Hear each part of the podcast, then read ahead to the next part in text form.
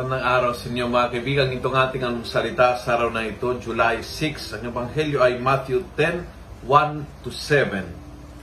At sabi ng Ebanghelyo, Jesus sent the twelve on mission with these instructions. Do not visit pagan territory. Do not enter a Samaritan town.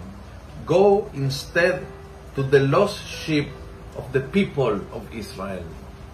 Go near. Puntahan nyo ang mga malapit sa inyo. Puntahan nyo ang mga kababayan nyo. Puntahan nyo ang mga kasamahan nyo. Puntahan nyo ang mga uh, nakikisalamuhan sa inyo everyday.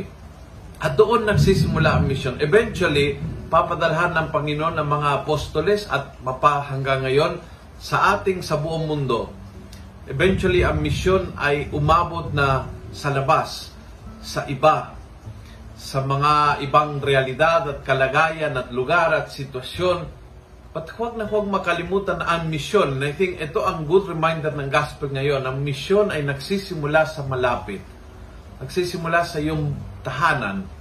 Nagsisimula sa iyong opisina. Nagsisimula sa iyong kapitbahayan. Doon po tayo ay misyonero muna at higit sa lahat kung saan nandoon tayo. At doon, kinakalat po mabuting balita. Doon, lumalapit tayo sa mga lumayo. Doon, lumalapit tayo sa mga tao na somehow broken or uh, nasaktan at kaya lumayo sa Panginoon o ng simbahan. Doon po tayo magsisimula.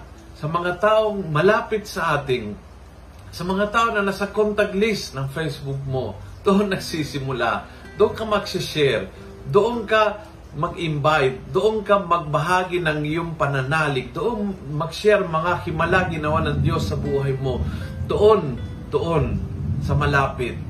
Kasi eventually, aabot ng malayo, but hindi maging totoo kung hindi nagsimula sa pinakamalapit sa atin, kung saan laging may naligaw tupa sa sarili nating bubong, sa sarili nating opisina, sa sarili nating kapitbahayan.